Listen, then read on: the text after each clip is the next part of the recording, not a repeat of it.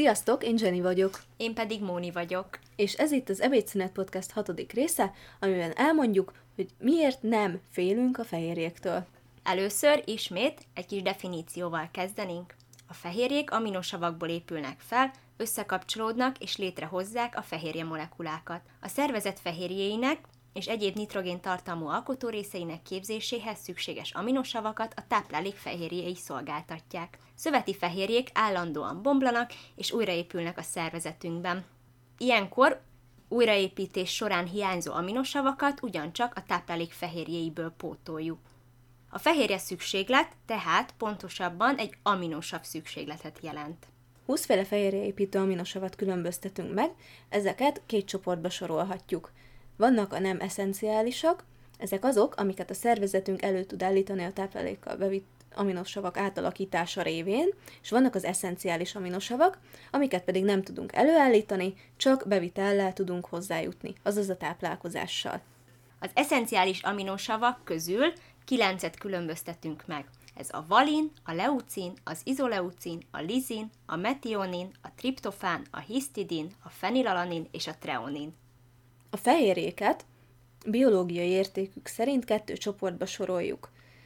Ami az eszenciális aminosavakat tartalmazza a megfelelő arányban és a megfelelő mennyiségben, azokat elsőrendű vagy teljes értékű fehérjének nevezzük, ilyenek az állati eredetű fehérjeforrások, mint tej, húsok, hal, tojás, ami pedig nem tartalmazza az összes eszenciális aminosavat, vagy valamelyikből mondjuk kevesebb van benne, azokat másodrendű, vagy nem teljes értékű, vagy inkomplett fehérjeforrásnak nevezzük. Ilyenek a növényi eredetű fehérjeforrásuk, ezeknek a hasznosulása is rosszabb, például a héj a rostozat miatt. Ezeket tudjuk úgy variálni, hogy meglegyen minden eszenciális aminosav. Például, ha vesszük a búzát, abban kevés a lizin, de sok a metionin, és akkor ezt kombinálhatom hüvelyesekkel, amikben meg sok a lizin, de kevés a metionin.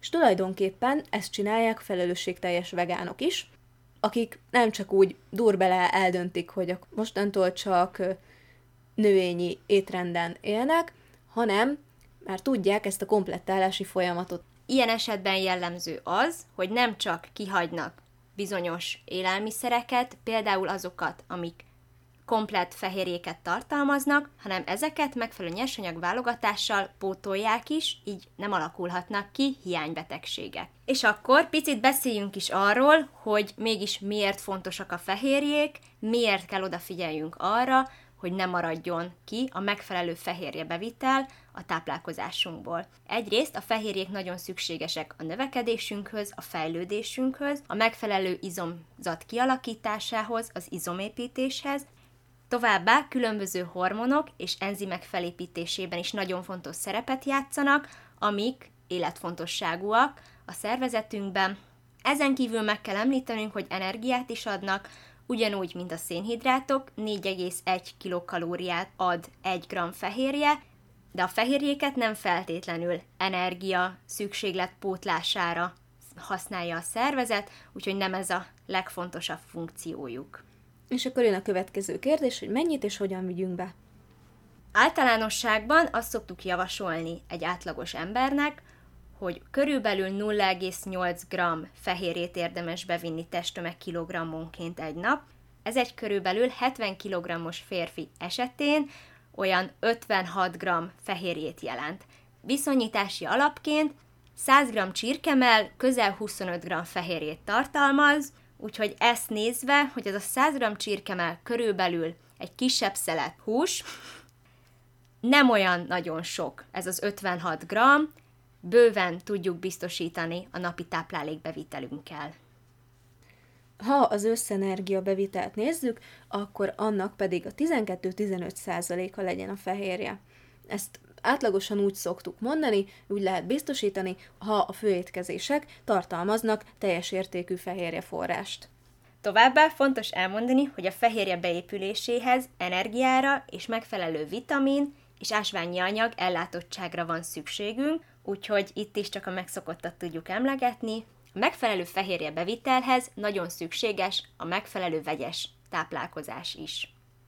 Testmozgás előtt közvetlenül nem szükséges a fehérjebevitel, olyan edzés után van szükség a többletfehérje bevitelre, ami rendesen megdolgoztatta az izomzatot, például amikor az izmok összehúzódását a saját testsúlyunkkal vagy külső ellenállással fokozzuk. Ennek az extra fehérjének a bevitelére a legoptimálisabb időpont az az edzés utáni húsz percen belül van, lehetőség szerint valamilyen fehérjetartalmú étellel. Arra gondolunk, hogy nincs szükség átlagos esetben arra, hogy különböző fehérjeporokkal pótoljuk ezt a többlet fehérje szükségletet, hanem a különböző magasabb fehérjetartalmú élelmiszerek elfogyasztásával sokkal jobban tudjuk ezt kiegészíteni. De hogy mégis mennyi legyen ez? Minimum húsz gramm, maximum pedig negyven legyen. Ennél magasabb fehérjebevitel az nem fog további előnyökkel járni, egyszerűen csak nem hasznosuló többlet fehérjét viszünk be, ami növeli a bomlásterméknek a bomlástermékeknek a jelenlétét, és így csak megterheli a veséteket. A fehérje bevitel mellé érdemes még zöldségeket, gyümölcsöket fogyasztanunk, hiszen ezek mikrotápanyag tartalma biztosítja, hogy a fehérjék és a szénhidrátok megfelelően szívódhassanak fel. Azonban a társuló magas zsírbevitelt ebben az időszakban érdemes kerülni, hiszen ezek lassíthatják a felszívódást, így hátráltatják az izmok gyors regenerációját. Szóval nem szabad ész nélkül növelni a fehérjebevitelt, még hogyha intenzíven sportol is az ember, vagy nagyisten olyan betegsége van, ami miatt muszáj megnövelni a fehérjebevitelt, akkor is maximum egy egész öt - egy egész nyolc tized gramm per testtömegkilogrammig szoktunk fölmenni, annál többre nincsen szükség. Ezt a felesleges többletfehérje bevitelt úgy érdemes elképzelni, hogyha kiteszünk például egy felmosóvödröt a szoba közepére, és ebbe elkezdünk felmosóvizet önteni, akkor csak bizonyos mennyiségű felmosóvizet fogunk tudni összegyűjteni abban a felmosóvödörben, a többletvíz csak ki fog csordulni ebből a vödörből, szét fog folyni a szobában, és felesleges további gondokat fogunk okozni ezzel. És bocsánat a háttérzajért, de itt van mellettünk Móni két kutyája, akik segítenek nekünk abban, hogy egy picikét nyugodtabban és kevésbé stresszesen álljunk itt, a, vagy üljünk itt a mikrofon előtt, és tudjuk felvenni nektek az új részt. Többször egymás után az ilyen kis belegyaloglások miatt például. És akkor beszéljünk egy újabb tévhitről, mégpedig arról, hogy a vörös húsoktól mind meghalunk. Ez meglepő módon ismét nem igaz, úgyhogy már előre lelőttem sajnos a poént, de ezt egy picit akkor azért jobban kifejtenénk. Igen, nem is olyan régen a médiában ez úgy jelent meg, hogy nem szabad vörös húst fogyasztani, mert azonnal mindenki rákot kap tőle, és meghalunk, és vége a világnak. Ez a tipikus pánikkeltéses, félinformációs kattintás vadász cikkekben volt így. Azokban, amik már egy picikét igényesebbek voltak, már nem volt ennyire szélsőséges ez a hír, csak hát nyilván az emberekhez hamarabb jutnak el a tévhitek. Picit így összefoglalóként, az Egészségügyi Világszervezet Rákutató Intézete, a Nemzetközi Rákutató Ügynökség kétezer-tizenötben publikált egy korábbi évek tudományos eredményeit összegző kutatást, és ebben úgy találták, hogy van kapcsolat a feldolgozott húsipari termékek és a vörös húsok jelentő fogyasztása és a vastag és végbélrákos megbetegedések relatív kockázatnövekedések között. Itt ismét kiemelném, hogy a jelentős fogyasztás volt, ami azért nagyobb mértékben kapcsolatot mutatott, illetve ezzel a betegséggel kapcsolatban. Illetve a relatív kockázatnövekedés. A nem feldolgozott formában fogyasztott vörös húsok esetében ez az összefüggés gyengébbnek bizonyult, és a kutatók hangsúlyozták azt, hogy a béldaganatok kialakulásának abszolút kockázata nem magas, de a relatív kockázatnövekedés azért mégiscsak közegészségügyi jelentőséggel bír az elterjedt húsfogyasztás miatt.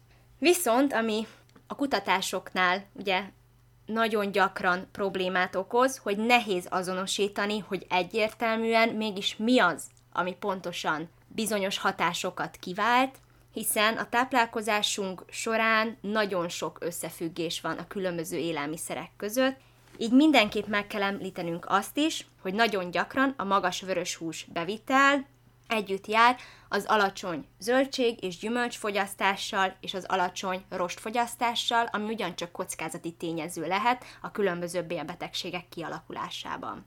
Az esetlegesen káros egészségügyi hatások mellett azért nem szabad elfelejteni azt sem, hogy a vörös húsok több olyan anyagforrása, amit a szervezetünk nem képes önállóan elő, előállítani, így a bevitelükről a táplálkozással kell gondoskodnunk.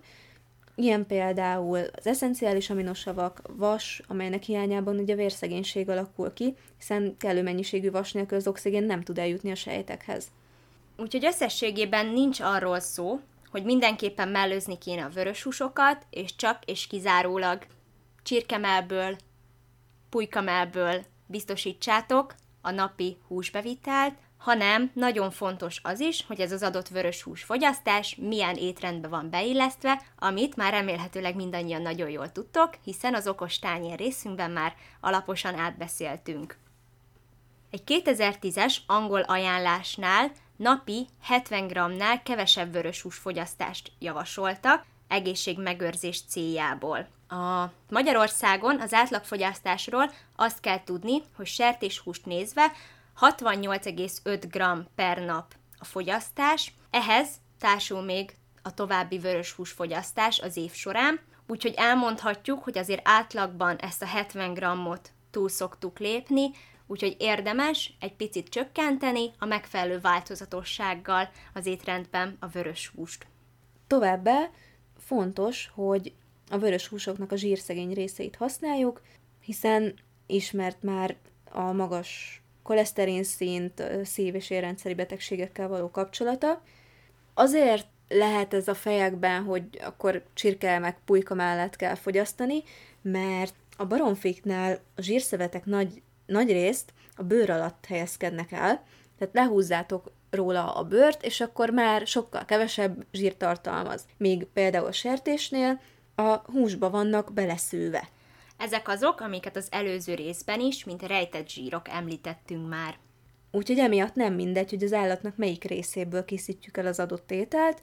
Érdemes a sovány részeket használni, például a combot, vagy a karaj, felsál, szűzpecsenye, ami mellé használhatunk például zöld fűszereket, különféle zöldségekkel, gyümölcsökkel is tűzdelhetjük.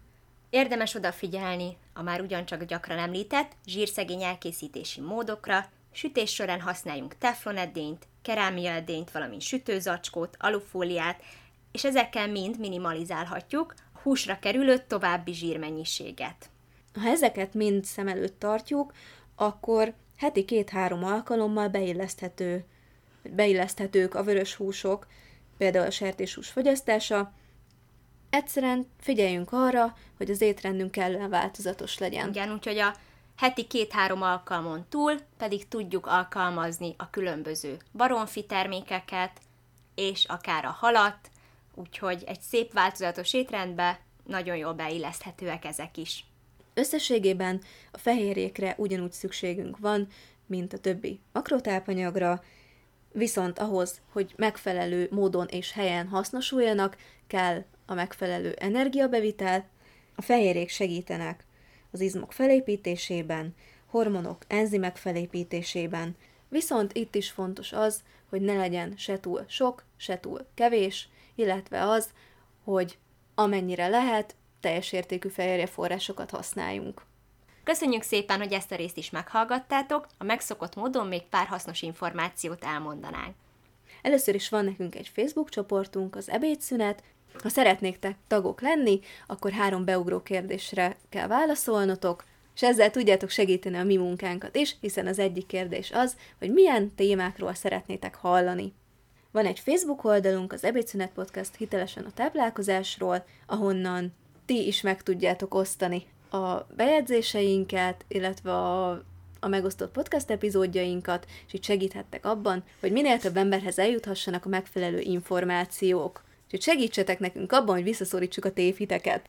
Ezen kívül be tudtok követni minket az Ebédszünet Podcast nevű Insta oldalunkon. Továbbá, ha bármi olyan kérdésetek lenne, amit nem szeretnétek a Facebook oldalon, vagy a Facebook csoportba feltenni, akkor az ebédszünetpodcast kukac gmail pont com-ra küldhettek nekünk e-mailt.